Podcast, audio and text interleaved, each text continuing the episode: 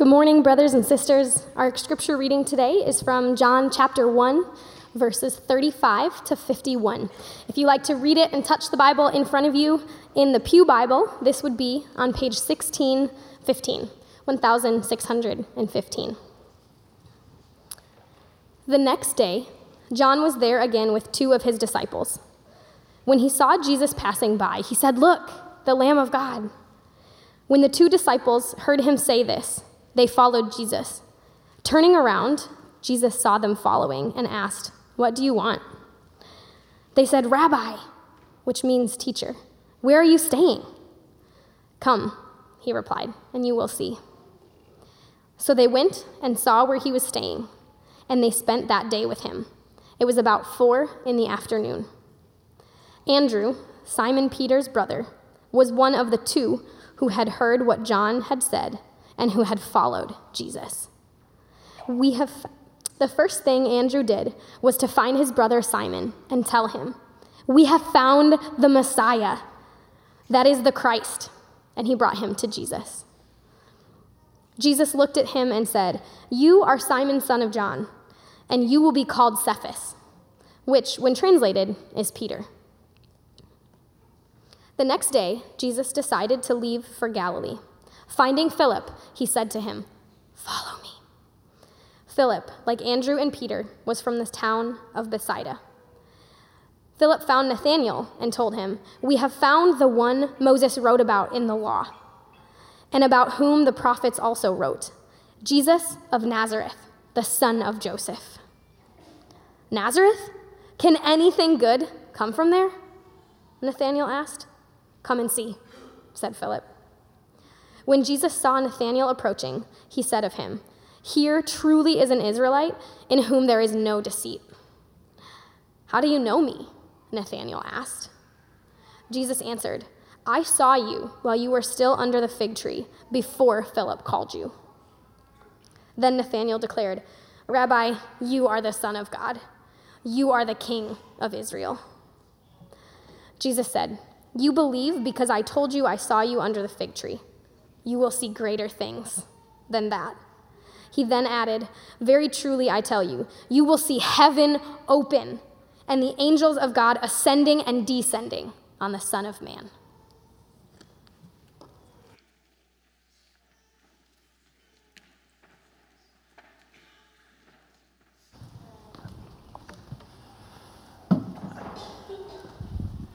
Morning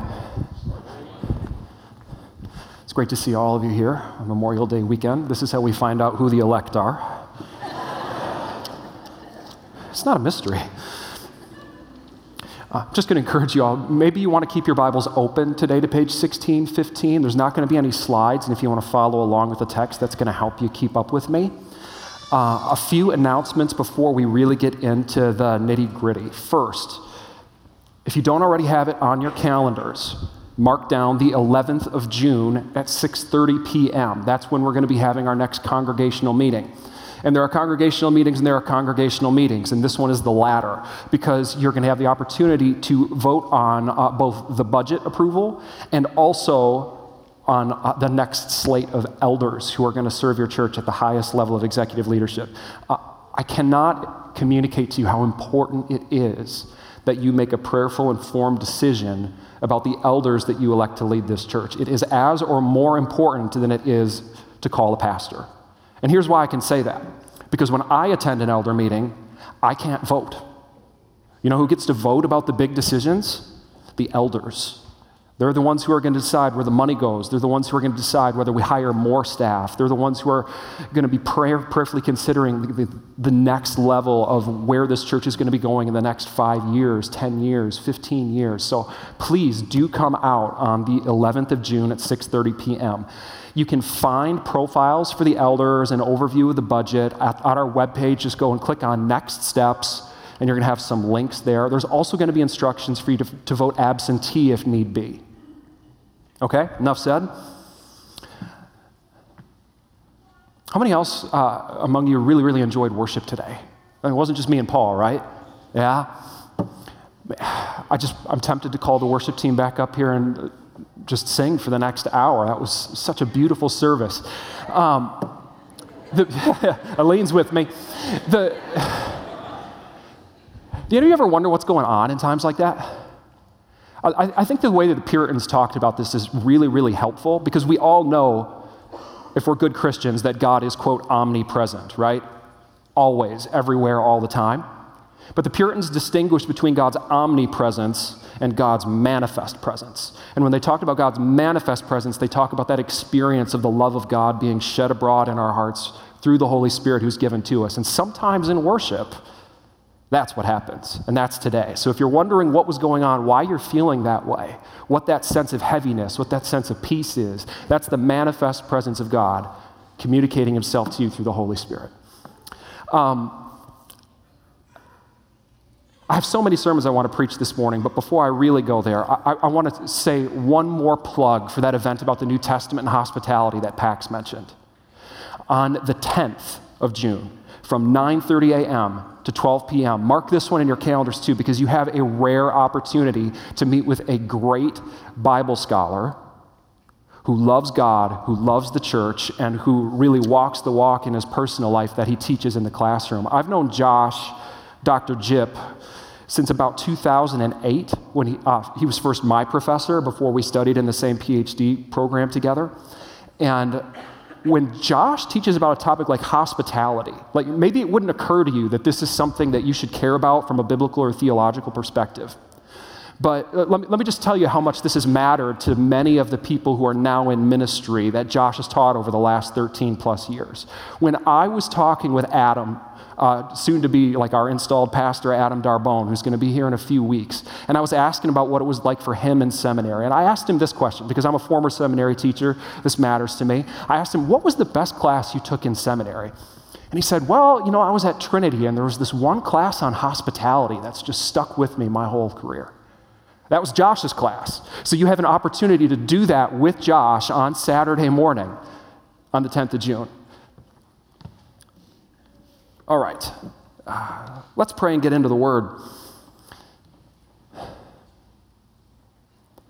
Lord God, I thank you that you're able to do exceedingly and abundantly above and beyond all we could ask or imagine. Uh, Lord, I look out at this congregation now and I see so many needs, so many hungers, so many hurts.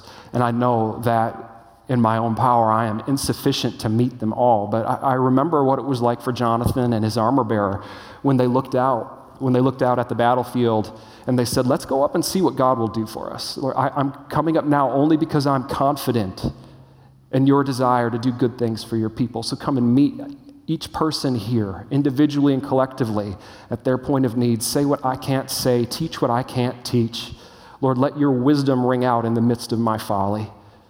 And we give you the glory in advance for every good thing that you say and do. In Jesus' name, amen. How many of you have been to a graduation in the last couple weeks?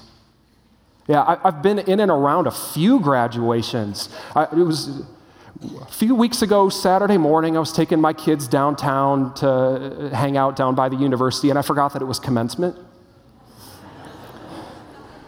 So it took a while, to, a while longer than you to park, right? And my little kids, my daughter's five, my son's about to be three, are walking around. They're like, they can't figure out why all these people are dressed like they're going to Hogwarts. Not that they know what Hogwarts is, but I mean, they still see all the fancy robes and they're very, very confused. So I'm trying to explain to them what this means. And then uh, a couple weeks later, my daughter, the five year old, has her preschool graduation, which was pretty sweet. Great to see all these little kids uh, singing songs and reading books and dancing around and generally having a great time. And then, uh, actually, just this last Friday, I had the privilege of speaking and praying at High Point Christian School's eighth grade commencement and blessing that graduating class. I've, I've, been thinking a lot about graduation and school more than usual. And I want you to have that image in your mind and think also about what it takes to take somebody like my daughter, the five year old to see her grow up, to train her up to the point where she graduates from eighth grade, to see her persevere on to the point where maybe one day she graduates from college. Because that is the image that I submit to you, you need to have in mind if you want to make sense of this bit of John chapter 1. My single goal for you today is to encourage you as you follow Jesus so that you persevere up until that moment of graduation. And in order to encourage you along the way, I want to point out to you from this text two stumbling blocks. Maybe not the only stumbling blocks, but two stumbling blocks that often trip us up as we're on our way towards our own graduations, our own sort of milestone markers in our discipleship and our walk of faith. Every time you do sign up for school, you have some sense of what's required of you. No engineer ever gets to class and is surprised that they're asked to like do math, right?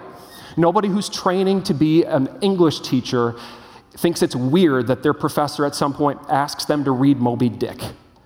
No graduate student in the history of the world was ever shocked that they went between two and five years working 90 hour plus weeks with no social life. It's just, you count the cost when you embark on the journey, right? It's like that for discipleship. So, I'm going to spend a chunk of time now just talking about the good, the great good of the call of Christian discipleship and why we should be excited about it. But then I want to focus on these two obstacles that sometimes impede us. First, I've struggled for the word for this, but I think you could just call it stagnation. Stagnation. It gets in our way, it weighs us down, makes us heavy. I'll explain more when I get there. And the second is pride. The way that pride will trip us up and keep us from growing in grace and godliness. Okay, so point one the promise of discipleship the goal of salvation, life in God. Uh, when I was in college, I was a classics major. I majored in Greek and Latin. And I, I can see in your faces you're already asking yourselves the question that just about everybody asked me when they found out that I was a Greek major. What are you going to do with that? Right? What are you going to do with that? Uh, warning, I wish I'd listened. That's how God sneaks you into ministry. Um, but ask yourself the bigger question behind what are you going to do with that? The bigger question behind that question is why do we educate people to begin with? And these days, what are you going to do with that is often the best question we have because for us, education, formation, studentship is mostly about preparing people to like thrive economically.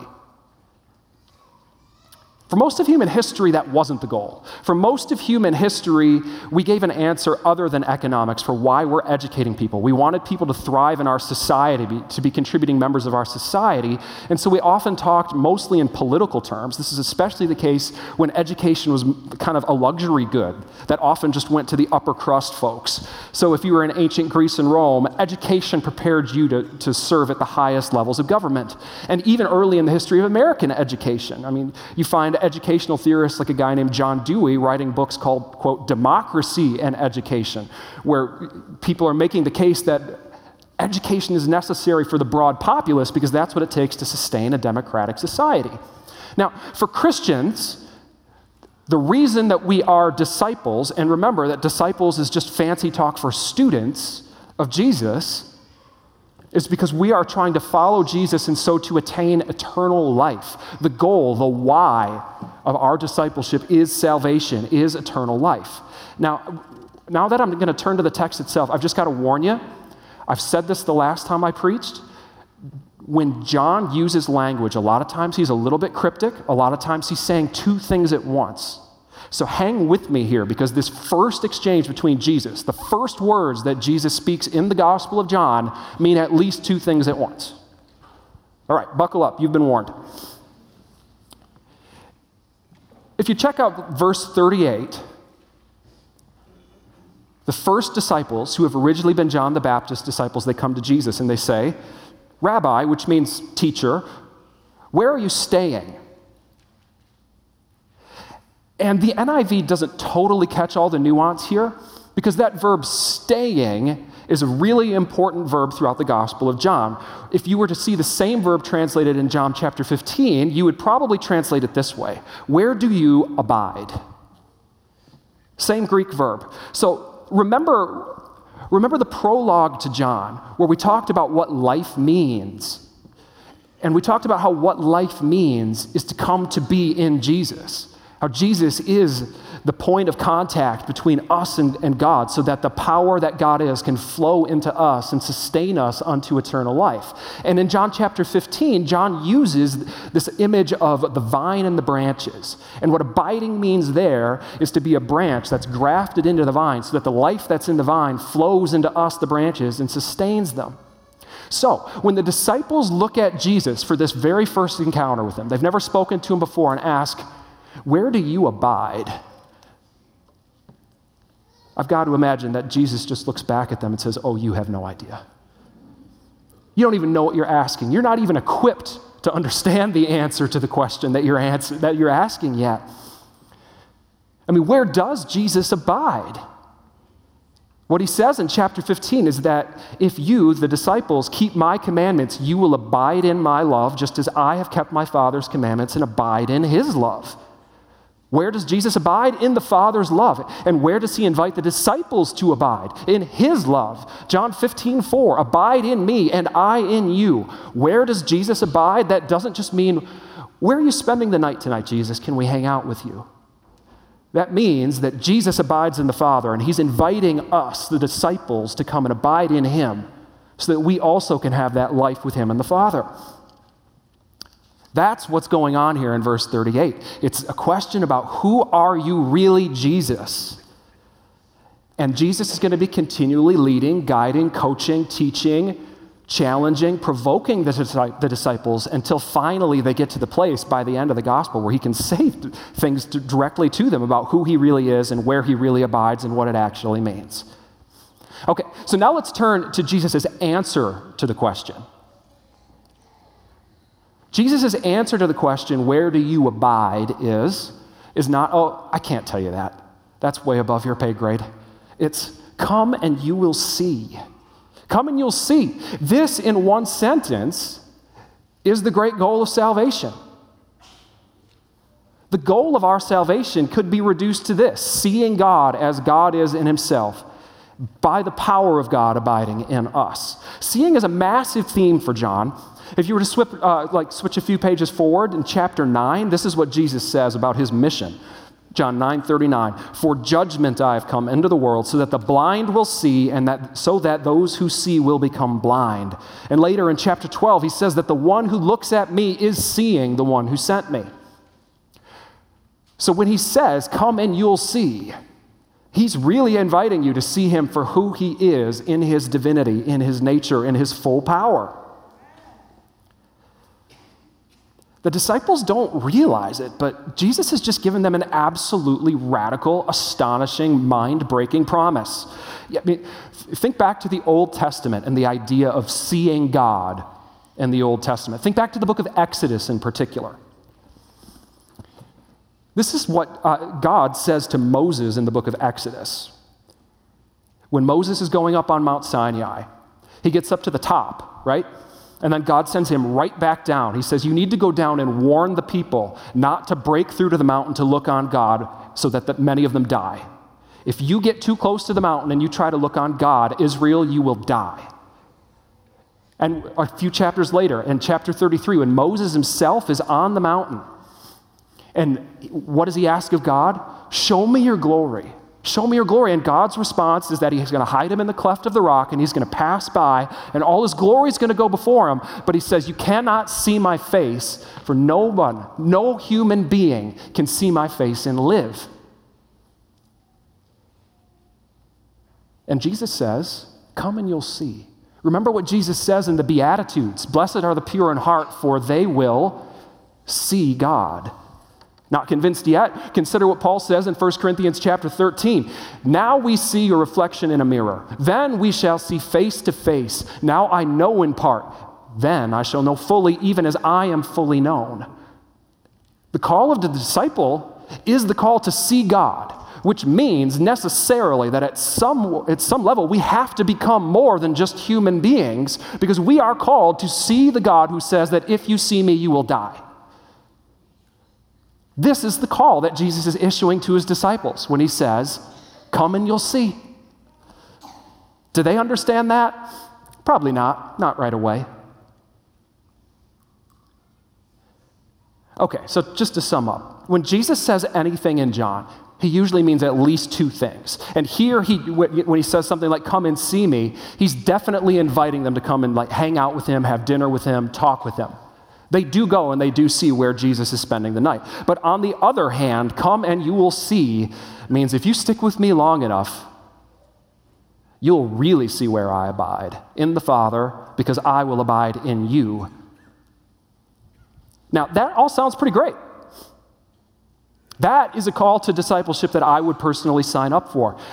But this is where the text should give us some pause because there's at least two obstacles that we're going to have to overcome if we want to persevere in that journey of discipleship, where we go from asking a question like, Where do you abide? to the point where Jesus has walked with us long enough and taught us intently enough that we're actually equipped to receive his word and his teaching and become the kind of people who can understand the question to begin with.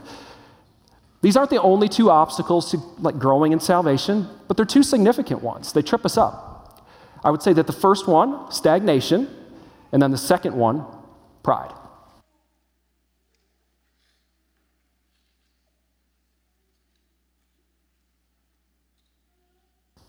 Let's start with stagnation.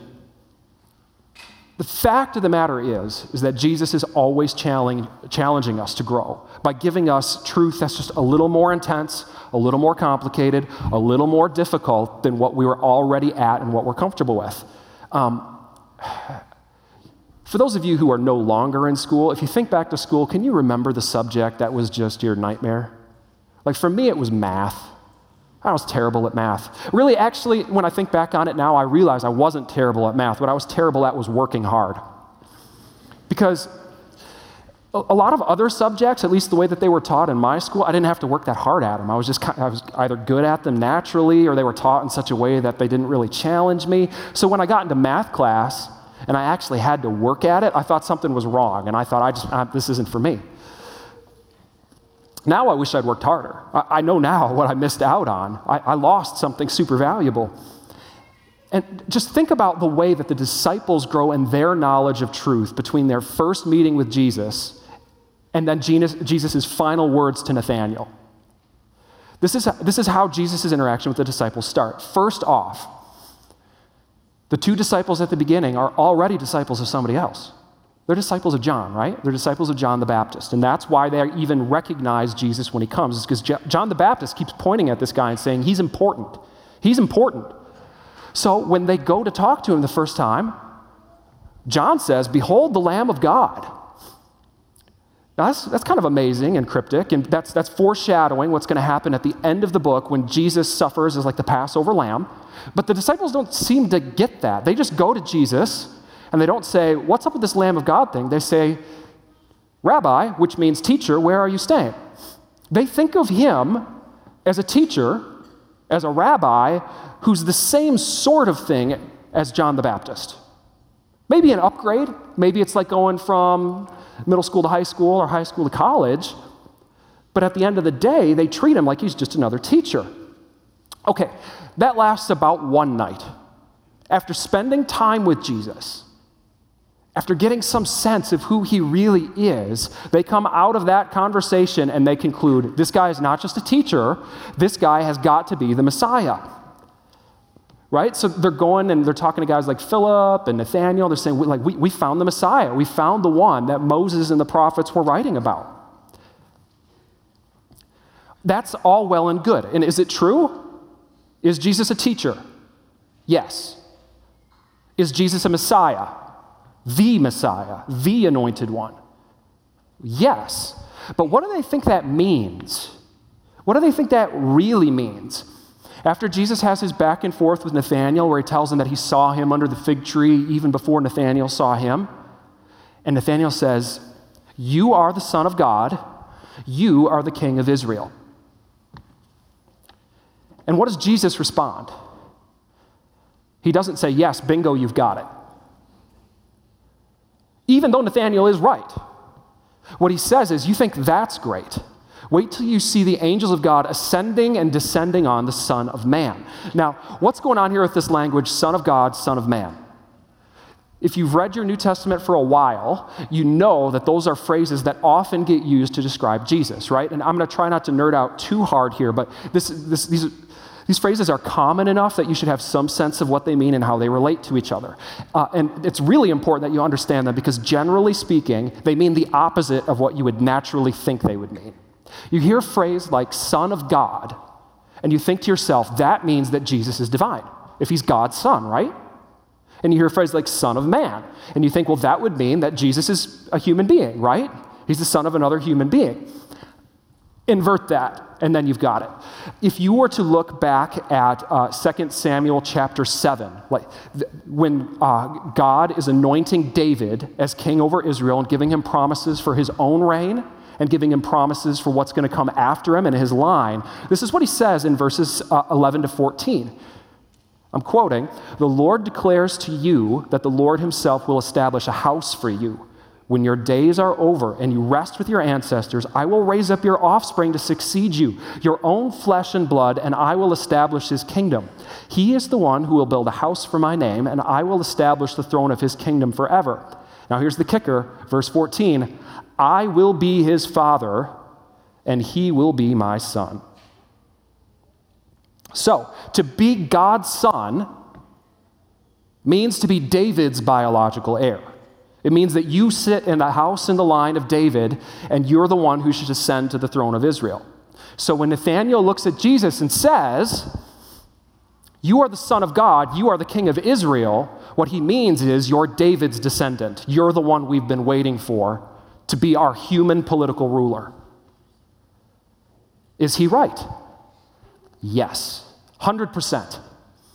But Jesus says, I'm not just the Son of God, I'm also the Son of Man. So, if you were going to look at another Old Testament text, Daniel chapter 7, this is a super important passage for the writers of the New Testament when they're trying to figure out how to talk about Jesus, who he is, what it means that God has come in Jesus. They talk about this figure who appears in Daniel chapter 7, and I'm just going to give you a bit of verses 13 and 14. Quoting again And behold, with the clouds of heaven there came one like a son of man. And to him was given dominion and glory and a kingdom that all peoples, nations, and languages should serve him. His dominion is an everlasting dominion which shall not pass away, and his kingdom is one that shall not be destroyed. This one, like a son of man, isn't just David's biological offspring. He's someone who comes with the clouds of heaven. There's something divine about this guy. And the kingdom that he receives isn't just the throne of David, it's an everlasting dominion over everything. All right, so this isn't really the only time that Jesus is going to push his disciples and their understanding of him and who he is. But th- this is the thing that you have to see in this text is this progression of understanding. The disciples, when they come to Jesus the first time, they think they know who he is. He's a teacher like John. And then they find out that he's the Messiah. And then they find out that their understanding of Messiah wasn't actually sufficient. And then, like, what does Nathanael even think at that point? I'm going to see the angels of God ascending and descending on the Son of Man. Like, we don't even know what he thinks. And Jesus isn't going to stop there. I mean, like throughout the gospel, this is going to happen again and again and again, where he's going to look at his disciples and say things that they have got to think is just absolutely screwy. If you were to flip ahead to chapter six, this is the big one in the book. Flip ahead to chapter 6, where Jesus looks at everybody and says, I'm the living bread that came down from heaven. And by the way, you have to eat my flesh and drink my blood. You want to be saved? You want to have eternal life? Eat my flesh and drink my blood. How do you think the crowd reacted to that one? I mean, this is right after he's fed 5,000 people, right? So there's a bunch of people there. They're all excited about who this guy is. And then he looks at them and says, You have to eat my flesh and drink my blood now. Well, I mean, we know how they react. Almost everybody leaves, right? And because we're reading the Bible and because we're pious Bible readers, we think, oh, what idiots. What did they miss out on? Put yourself there honestly. Some guy who's been walking around in the wilderness and hasn't showered in three months looks at you and says, Eat my flesh and drink my blood. What do you do? What does it take as a disciple to actually persevere when Jesus looks you in the eye and says something that you think is just beyond the pale? Well, I can give you a couple options. This is how we often react. A lot of us, especially folks who worship in churches like ours, love the principle of holding fast to the truth, refusing to buckle under pressure. And that's a great thing to an extent, right? Sometimes in our lives, in our walk of faith, we are just going to have to, having done all, stand and refuse to be subject to lies or error.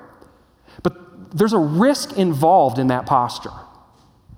It's not the only posture that Christians need to adopt. Because if we cling to a principle too tightly, if we cling to the truth that we already know, if we're so busy defending what's already established, we will miss it when Jesus tries to add to what we know.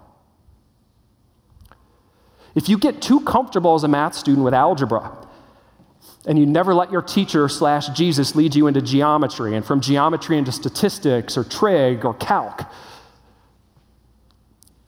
then you haven't really learned math.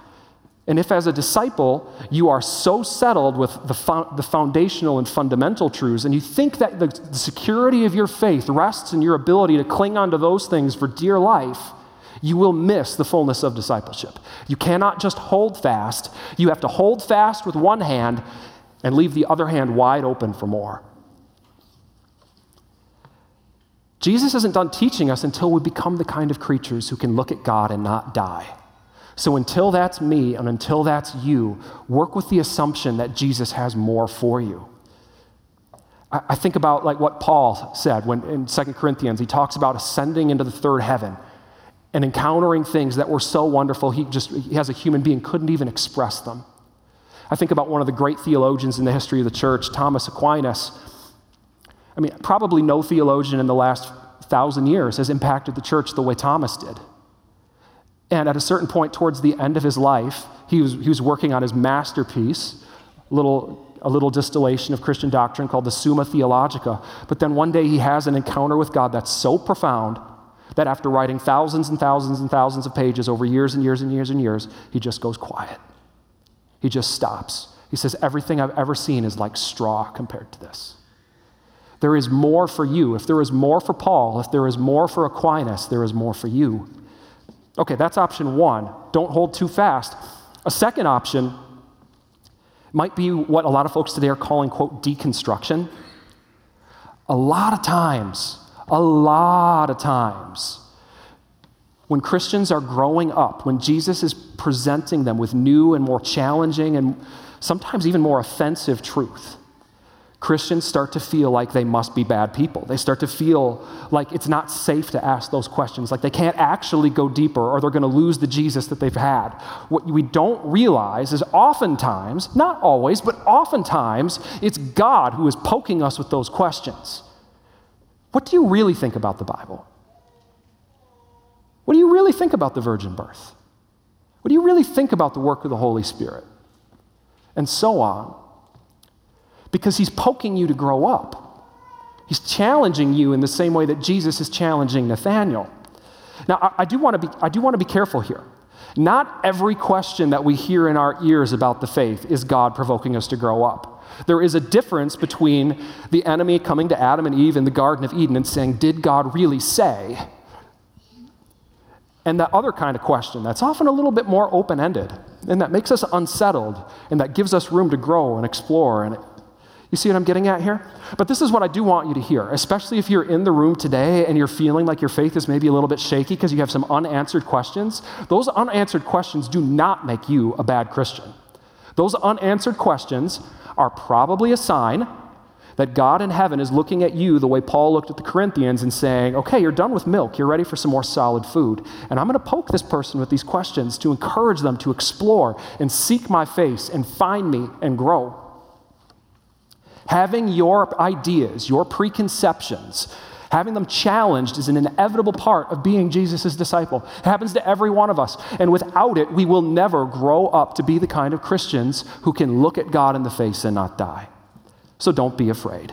And this is the promise to you. This is the reason why, at the end of the day, I would say you really shouldn't be afraid.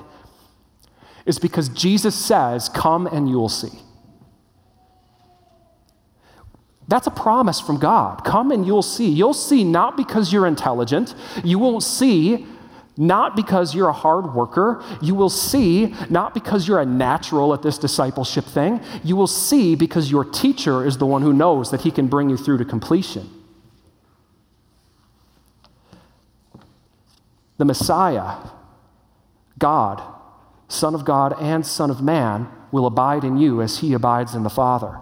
If only God can see God, then He is the only God who will give you that life in yourself so that you can seek and find. So don't quit. It's a normal part of the Christian life to be baffled by the mystery of God. But it's the glory of God to conceal a matter, and it's the glory of kings to seek it out and make it known. That's for you. So, to restate, if you are Jesus' disciple, prepare yourself for him to challenge you. It is inevitable until you have grown up to be the kind of Christian who can look God in the face and not die. He is going to keep challenging you and provoking you with thoughts, with ideas, with concepts, with truths that at the first glance are going to seem to you like they are as crazy as somebody looking you in the eye and saying, Eat my flesh and drink my blood. Prepare now for that. But it's great news when that happens because he's leading you on to eternal life. Don't stagnate. Persevere. All right, point three. Jesus brings us truth from places we'd really, really rather he wouldn't.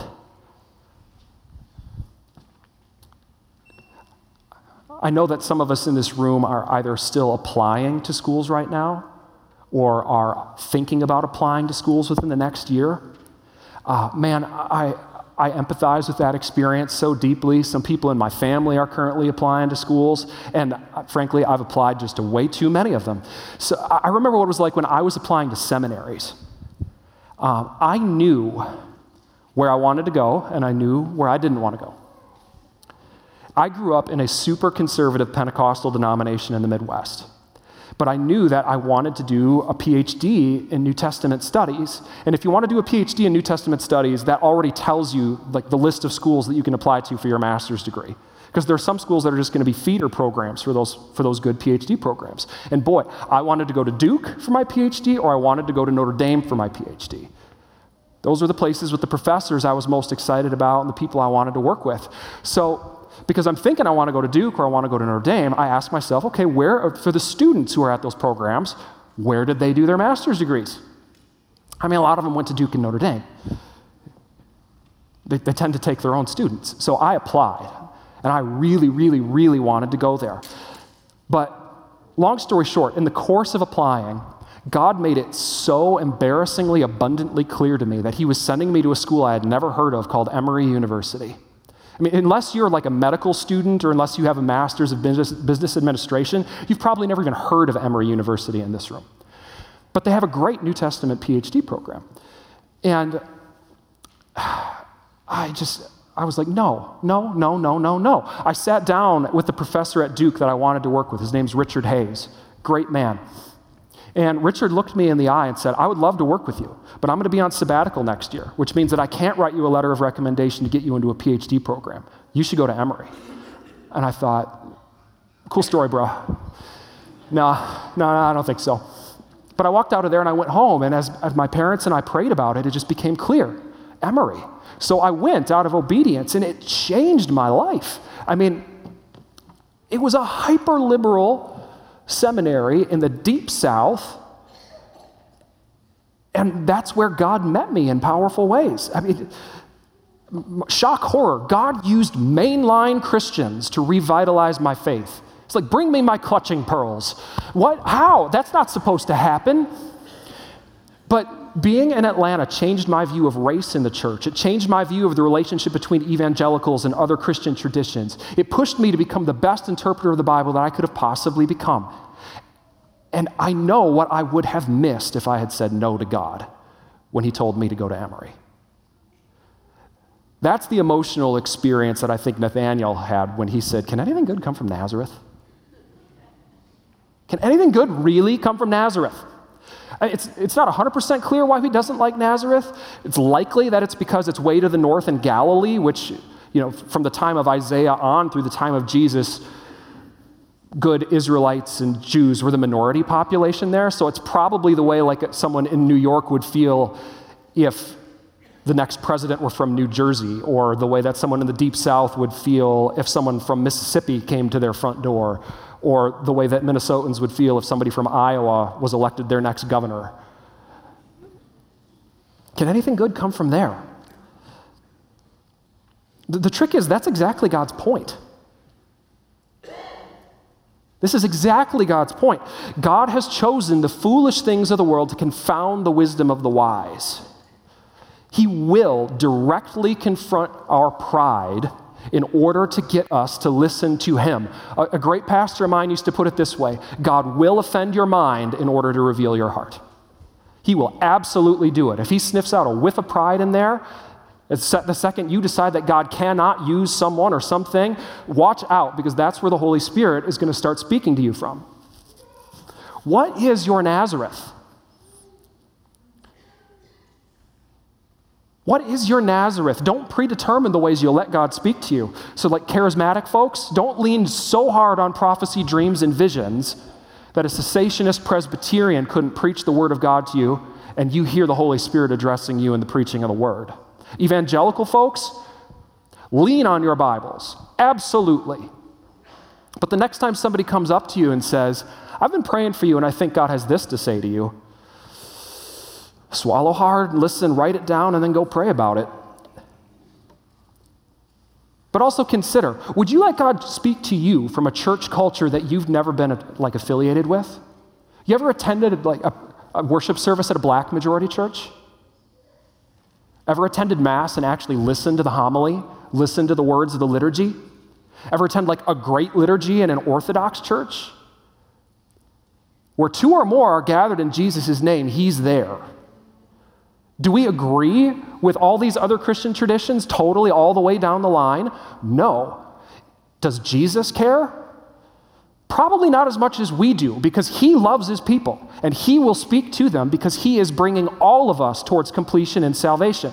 Um, I, I, think a lot these days about a, a, really tough text from the book of Numbers. Remember the book in the book of Numbers where the whole congregation is just dying of thirst.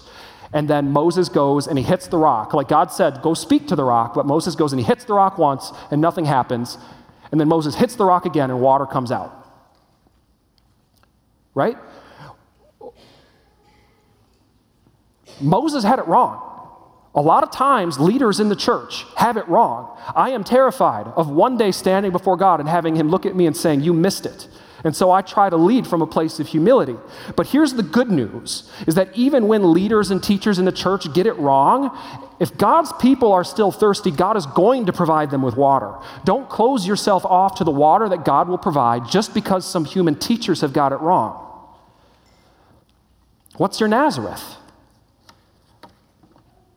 So, just to conclude, avoid the pitfalls of stagnation and pride. Do not get so comfortable with where you are that you will not let God push you and provoke you and grow you because you are never done. You are never done growing. If God is infinite, then there is never a point at which you have achieved perfection in God because you are always walking one step closer, one step closer, one step closer to the mystery that He is. That's great news. That's why heaven will never be boring. You can never exhaust God. You can only draw closer and closer and closer forever because He has no center and He has no border. There is only ever more. And to the degree that you are growing now as a disciple, you are taking one step into more and more and more and more for all eternity. You are already experiencing the joy of your salvation when you come to know Him a little more, a little farther, a little deeper. But beware pride. Knowledge puffs up. The more you grow, the deeper you go in God, the more tempted you will be by pride. The more certain you will be that you and the people around you have what you need. And so you'll close yourself off to the avenues in which God decides He wants to address you and challenge you and provoke you. Retain that humility that says, God, I will hear your voice from everywhere. And you don't need to freak out about that because this, this is why one spiritual gift is the discernment of spirits. The Spirit in you will recognize and respond when the Spirit of God is addressing you from the outside. So trust in Him. And the end goal of all of this is that you will see God, that Jesus will abide in you, and that you will abide in God, and you'll enter into that never ending positive feedback loop of life that carries on for all eternity. If you're worried about falling prey to these weaknesses at this point, maybe you even feel them in yourself. Maybe you are, do feel like your faith is, quote, deconstructing and you don't know what to do about it.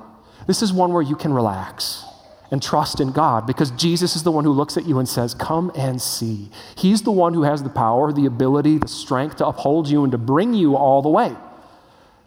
You won't find truth in life because you're good. You will arrive at eternal life because He is able to uphold you and keep you from falling. And just a final word of encouragement.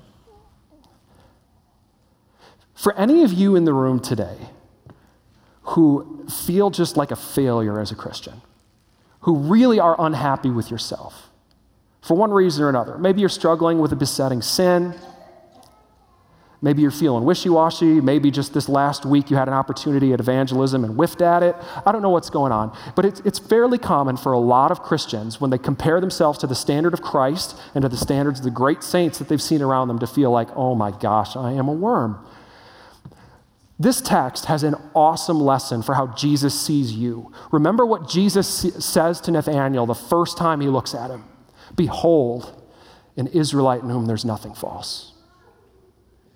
When Jesus looks at you and invites you to discipleship, he's not doing it because he's a masochist who likes taking something run down and beaten up and ugly and, and turning it into something passable. He's not just trying to give himself a challenge because he thinks that you and I are in rough shape. He's not doing it because he's obligated. He is under no obligation to call us at all. He's doing it because when he looks at us, he sees it good that excites him. And that is what you should see when you look in the mirror. When you look in the mirror, you should see God's creation, invited by God to share in God's life because He delights in you.